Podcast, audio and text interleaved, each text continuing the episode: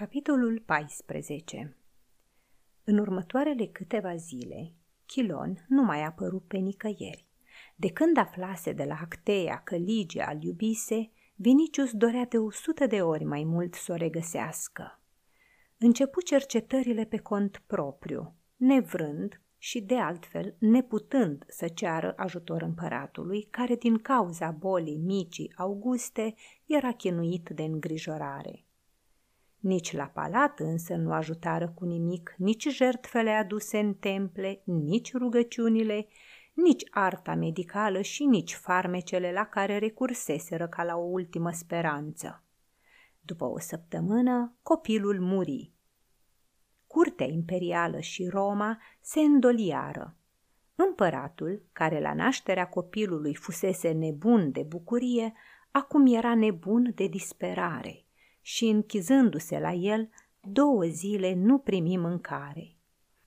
Deși palatul forfotea de mulțimea senatorilor și a curtenilor, grăbiți să facă dovada durerii și compătimirii lor, nu voia să vadă pe nimeni. Senatul se adună într-o ședință extraordinară în care copila decedată fu declarată zeitate. Pe Petronius moartea asta îl neliniști. Se știa acum în toată Roma că Popea o punea pe seama farmecelor. Îi țineau isonul și medicii, justificând în felul acesta ineficacitatea eforturilor lor. Și preoții, ale căror jertfe se dovediseră neputincioase, și vrăjitorii, care tremurau pentru viața lor, și poporul. Acum Petronius era bucuros că Ligia fugise Totuși, pentru că nu le dorea răul soților Aulus și nici grija de sine însuși și de Vinicius nu-l părăsise, când fu îndepărtat chiparosul înfipt în fața palatinului în semn de doliu, se duse la recepția oferită senatorilor și curtenilor ca să se convingă în ce măsură își plecase Nero urechea la zvonurile despre farmece și să preîntâmpine urmările neplăcute presupunea, cunoscându-l bine, că Nero, deși nu credea în farmece, are să se prefacă a crede ca să-și amăgească propria durere și să aibă motiv să se răzbune pe cineva. Și chiar pentru a scăpa de bănuiala chinuitoare că zeii au început să-l pedepsească pentru păcatele și crimele sale. Petronius nu credea că Nero ar putea iubi cu adevărat și profund nici chiar pe propriul său copil. Era convins că așa cum exagerase în adorarea lui, avea să exagereze și în durere. Și nu se înșelase. Nero asculta consolările senatorilor și ale curtenilor cu fața împietrită, cu ochii pironiți în gol. Era limpede că, chiar dacă suferința lui era reală, îl preocupa mai mult impresia pe care o face durerea lui asupra celor de față. Ehe, și tu ești vinovat de moartea ei. După îndemnul tău a intrat între aceste ziduri duhul cel rău care printr-o privire a frânt viața în pieptul ei. Vai mie, aș fi preferat ca ochii mei să nu mai fi văzut lumina lui Helios. Vai mie, he, he, he, he și ridicând vocea tot mai mult, izbucni într-un țipăt disperat. Petronius hotărâ într-o clipă să joace totul pe un zar. Întinzând mâna, smulse repede năframa de mătase pe care Nero o purta întotdeauna la gât și o puse pe gură. Stăpâne, spuse el cu gravitate, Dă foc Romei și lumii întregi de durere, dar păstrează-ne vocea ta. Cei de față rămăseseră uluiți. Rămase uluit pentru o clipă însuși Nero. Numai Petronius stătea impasibil. Știa el prea bine ce face. Teronos și Diodor aveau doar poruncă expresă să-i astupe gura dacă împăratul, ridicând prea mult glasul, și l-ar fi pus în primejdie. Împărate, spuse el cu aceeași gravitate și tristețe, Am avut o pierdere nemăsurată. Să ne rămână măcar consolarea asta drept mângâiere. Fața lui Nero tremură și după o clipă în ochii lui luciră lacrimile. Deodată își sprijini mâinile pe umerii lui Petronius și punând capul pe pieptul lui, începu să repete printre sughițuri. Numai tu, singur din toți te-ai gândit la asta. Tu singur, Petronius, tu singur. Tigelinus se îngălbeni de invidie, iar Petronius spuse Pleacă la Antium, acolo a venit ea pe lume, acolo a pogorât asupra ta bucuria, acolo are să-ți vină alinarea. Lasă ca aerul mării să-ți împrospăteze gâtul tău divin. Lasă ca pieptul tău să respire umeziala sărată. Noi, credincioșii tăi, vom merge pretutindeni după tine, îți vom alina durerea prin prietenia noastră, iar tu ai să ne alini prin cântecul tău. Da, spuse Nero, îndurerat. Am să scriu un imn în memoria ei și am să-i compun muzica. Pe urmă ai să cauți soare cald la baie. Pe urmă uitarea în Grecia. În patria poeziei și a cântecului. Și atmosfera împietrită, apăsătoare, se risipea treptat, ca norii care acoperă soarele. Începu o discuție încă plină de tristețe, dar și de planuri de viitor referitoare la călătoriile impuse de anunțata vizită a lui Tiridates, regele Armeniei. Tigelinus, spuse el, crezi oare că farmecele pot lovi în zei? Însuși împăratul a vorbit de farmece, răspunse curteanul. Durerea a vorbit, nu împăratul, Însă tu, ce crezi despre asta?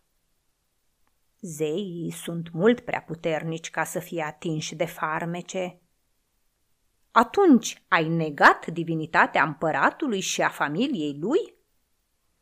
Peractum est, mormăi Eprius Marcelus, care stătea alături, folosind strigătul pe care îl dădea poporul când un gladiator în arenă era lovit decisiv și nu mai era nevoie să fie lichidat.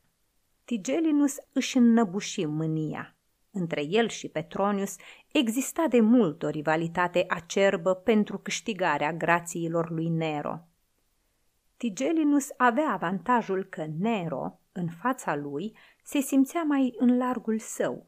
Până acum însă, de câte ori se ciocniseră, Petronius câștigase prin inteligență și spirit. Așa se întâmplă și de astă dată. Tigelinus tăcu. Își notă doar în minte numele senatorilor care îl înconjurară imediat pe Petronius, când se retrase în fundul sălii convinși că, după cele întâmplate, el o să fie categoric favoritul împăratului. Ieșit din palat, Petronius se duse la Vinicius și povestindu-i incidentul cu împăratul și Tigelinus spuse – Deocamdată sunt la adăpost de primejdie nu numai Aulus Plautius și Pomponia, ci și persoanele noastre, ba chiar și Ligia, pe care n-au să o mai caute, fie numai pentru că l-am sfătuit pe maimuțoiul ăla cu barba rămie să plece la Antium, iar de acolo la Neapolis sau Baie. Și are să plece, fiindcă în Roma n-a îndrăznit până acum să dea reprezentații în public, la teatru, și știu că de multă vreme dorește să dea o reprezentație la Neapolis. Pe urmă, visează să plece în Grecia, unde vrea să cânte în toate orașele mai importante. Și apoi, împodobit cu cununile oferite de greculi, să-și facă intrarea triumfală în Roma. În acest timp vom putea să o căutăm liniștiți pe Ligia și să o ascundem undeva în deplină siguranță. Ei bine, Nobilul nostru filozof nu a venit până acum. Nobilul tău filozof este un șarlatan. Nu, n-a fost, nu s-a arătat și nici nu o să se mai arate. Aceasta este o înregistrare Cărțiaudio.eu. Toate înregistrările Cărțiaudio.eu sunt din domeniul public. Pentru mai multe informații sau dacă dorești să devii voluntar, vizitează www.cărțiaudio.eu.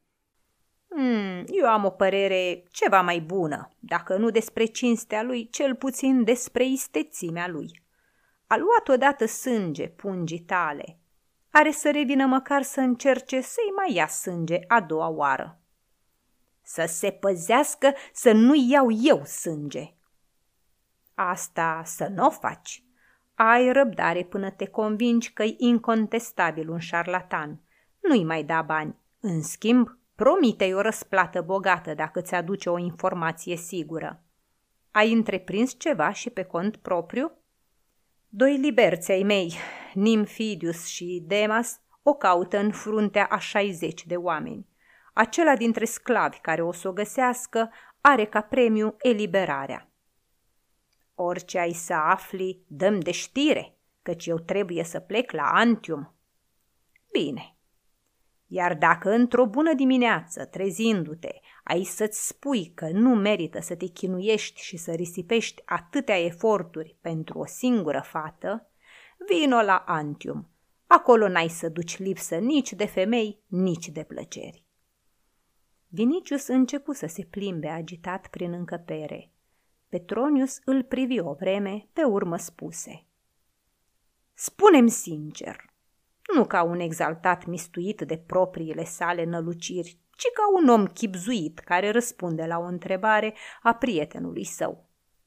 Ligia asta te interesează tot atât de mult ca la început? Vinicius se opri brusc și se uită la Petronius de parcă numai acum l-ar fi văzut pentru prima oară. Pe urmă, continuă să se plimbe prin încăpere. Era clar că abia se ține să nu izbucnească.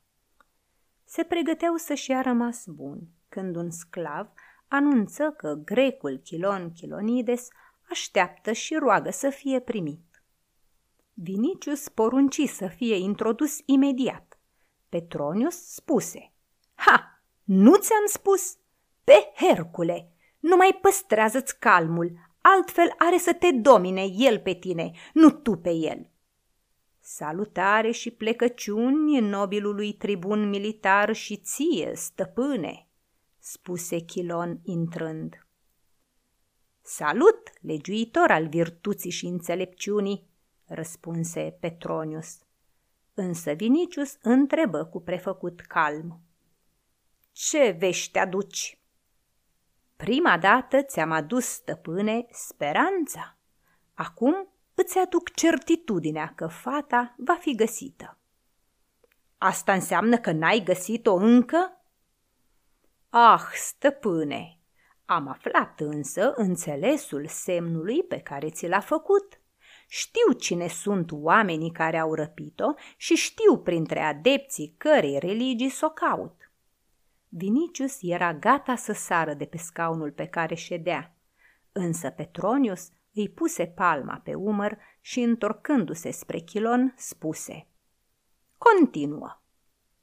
Ești absolut sigur, stăpâne, că fata ți-a desenat pe nisip un pește? Da, izbucni Vinicius. Atunci este creștină și au răpit-o creștinii. Se lăsă o clipă de tăcere. Ascultă, Chilon, spuse Petronius în cele din urmă. Ruda mea ți-a făgăduit pentru găsirea fetei o mare sumă de bani, dar și o cantitate nu mai puțin respectabilă de bastoane, dacă vei încerca să-l înșeli. Fata este creștină, stăpâne, exclamă grecul. Gândește-te, Chilon, tu ești un om deștept Știm că Lunia Silana împreună cu Calvia Crispinila au acuzat-o pe Pomponia Grecina că a adoptat credința creștină. Dar știm, de asemenea, că tribunalul de familie a absolvit-o de această învinuire. Ai vrea să ne sugerezi că Pomponia și împreună cu ea Ligia ar putea să aparțină tagmei dușmanilor neamului omenesc? celor care otrăvesc bazinele și fântânile, care cinstesc capul de măgar, ucid copii și se dedau la cel mai deșanțat dezmăț? Gândește-te, Chilon, dacă teza pe care o susții nu se poate întoarce sub formă de antiteză pe spinarea ta. Chilon desfăcu mâinile în semn că nu-i vina lui, după care spuse Stăpâne, spune în greacă următoarea frază. Isus Hristos, Fiul lui Dumnezeu, Mântuitorul. Bine, iată, spun și ce cu asta? Acum, ia inițialele fiecăruia din aceste cuvinte și unește-le ca să formeze un singur cuvânt. Pește, spuse Petronius cu uimire. Iată de ce peștele a devenit simbolul creștinilor, răspunse Chilon cu mândrie. Se lăsă un moment de tăcere. În argumentul grecului era totuși ceva atât de neașteptat, încât amândoi prietenii au rămas uimiți. Vinicius, întrebă Petronius, nu te înșeli oare? Ligia ți-a desenat cu adevărat un pește? Pe toți zeii sub pământeni poți să înnebunești, strigă tânărul cu furie. Dacă mi-ar fi desenat o pasăre, aș fi spus o pasăre. Deci este creștină, repetă Chilon. Asta înseamnă, zise Petronius, că Pomponia și Ligia o trăvesc fântânile, ucid copiii prinși pe stradă și se dedau la desfrâu. Ha, ha, ha, prostii! Tu, Vinicius, ai fost mai mult timp în casa lor. Eu am fost doar o dată. Dar îl cunosc destul pe Aulus și pe Pomponia. O știu pe Ligia destul ca să spun calomnie și prostii. Ascultați-mă, iluștri stăpâni. Descoperirea pe care am făcut-o este mare. Pe fată n-am găsit-o până acum. Am găsit în schimb calea pe care trebuie căutată. Iată, ați trimis liberți și sclavi în tot orașul în provincie. V-a dat vreunul dintre ei vreo știre? Nu, numai eu singur v-am dat. Și am să vă mai spun ceva. Chiar și printre sclavii voștri pot să fie creștini, iar voi să nu știți, căci superstiția asta s-a răspândit pretutindeni. Acești sclavi, în loc să vă ajute, au să vă trădeze. E periculos și faptul că mă văd aici. De aceea, nobile Petronius, poruncește-i tăcere eunicei, iar tu, tot atât de nobile Vinicius, scoate zvonul că ți-am vândut o alifie pentru cai care îți asigură victoria la curse.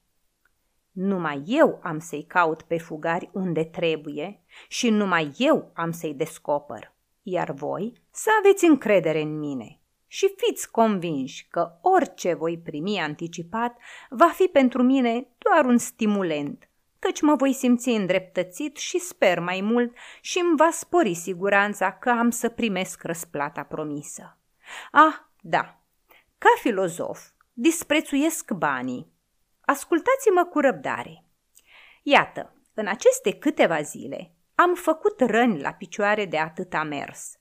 Am umblat prin cârcium ca să vorbesc cu oamenii, pe la brutari, măcelari, negustori de ulei, pe la pescari. Am fost prin ascunzătorile sclavilor fugiți. Am pierdut aproape o sută de ași la mora. Am fost la spălătorii, uscătorii și birturi, i-am vizitat pe cărăușii cu măgari și pe sculptori. I-am vizitat pe vracii care vindecă de bășică și scot dinți. Am vorbit cu negustorii de smochine uscate. Am umblat prin cimitire. Și știți de ce? Uite, pentru ca să desenez pretutindeni un pește. Să-i privesc pe oameni în ochi și să ascult ce spun când văd semnul acela. multă vreme, fără niciun rezultat. Într-o zi, am văzut un sclav bătrân lângă o fântână. Scotea apă cu găleata și plângea. Apropiindu-mă de el, l-am întrebat de ce plânge. Așezându-ne pe treptele fântânii, mi-a povestit că toată viața a adunat sesterț cu sesterț ca să-și răscumpere fiul iubit. Însă stăpânul lui, un oarecare pansa, când a văzut banii, i-a luat, iar pe fiu l-a reținut mai departe în sclavie. Și așa plâng, zicea bătrânul, căci, deși repet, facă-se voia Domnului, nu pot, păcătosul de mine, să-mi rețin lacrimile. Auzindu-l, mi-a venit o inspirație. Înmuind degetul în găleată, am desenat un pește, iar el mi-a spus Și speranța mea e în Hristos. Iar eu am întrebat M-ai recunoscut după semn? El a zis Da, și pacea fie cu tine. Atunci am început să-l trag de limbă și moșneagul, cum se cade, mi-a spus totul. Stăpânul lui, Pansa acela, el însuși libert al marelui Pansa, furnizează pietre de Tibru la Roma, pe care sclavii și oamenii tocmiți cu bani le descarcă din plute și le cară la casele care se construiesc. Le cară în timpul nopții ca să nu încurce circulația pe străzi. Printre ei lucrează mulți creștini și fiul lui. Însă e o muncă peste puteri și de aceea voia să-l răscumpere. Dar Pansa a reținut și banii și sclavul. Spunând acestea, a început din nou să plângă, iar eu mi-am amestecat lacrimile cu ale lui, ceea ce nu mi-a fost greu, fiindcă am inima miloasă și mai simțeam și junghiuri în picioare de atâta umblat. I-am destăinuit, lamentându-mă și eu, că am venit de câteva zile de la Neapolis și nu cunosc pe nimeni dintre frați și nu știu unde se adună ca să se roage împreună. El s-a mirat cum creștinii din Neapolis nu mi-au dat scrisori către frații din Roma. I-am spus că mi s-au furat pe drum. Atunci mi-a zis să vin pe malul râului și el are să mă pună în legătură cu frații, iar aceia au să mă conducă la casele de rugăciune și la mai mari care conduc comunitatea creștină. Lucru pe care, auzindu-l, m-am bucurat așa că i-am dăruit suma necesară pentru răscumpărarea fiului, în speranța că mărinimosul Vinicius mi-o va restitui îndoit. Chilon, spuse Petronius, în povestirea ta, minciuna plutește pe deasupra adevărului ca uleiul la suprafața apei. Ai adus știri importante, nu neg asta.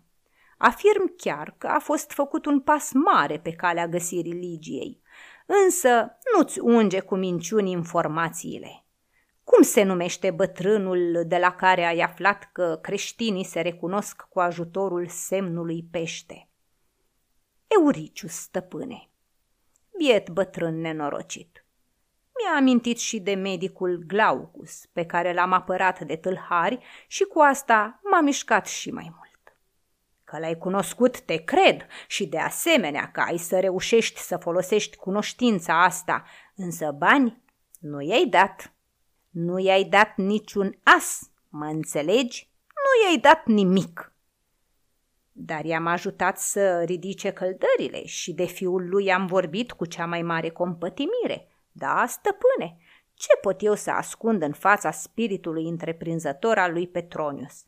Adevărat, nu i-am dat bani, sau mai degrabă i-am dat, dar numai în gând, lucru cu care, dacă ar fi fost un adevărat filozof, ar fi trebuit să se mulțumească.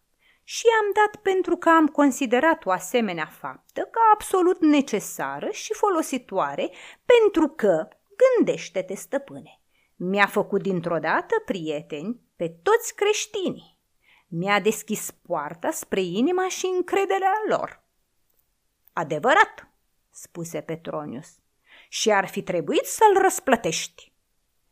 Tocmai de aceea am venit aici, ca să traduc intenția în fapt. Petronius se întoarse spre Vinicius.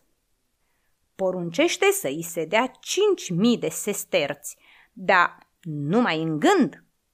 Însă Vinicius zise, Îți dau un băiat care are să aducă suma necesară, iar tu ai să-i spui lui Euricius că băiatul este sclavul tău și ai să-i dai bătrânului banii. Și deoarece ai adus o veste importantă, ai să primești încă pe atâta și pentru tine. Vino astă seară după un băiat și după bani.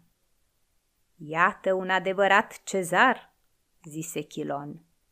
Permite, stăpâne, să-ți dedic opera mea, dar permite de asemenea ca astă seară să vin numai după bani, căci Euricius mi-a spus că au descărcat de acum toate plutele și că altele noi au să sosească de la Ostia abia peste câteva zile.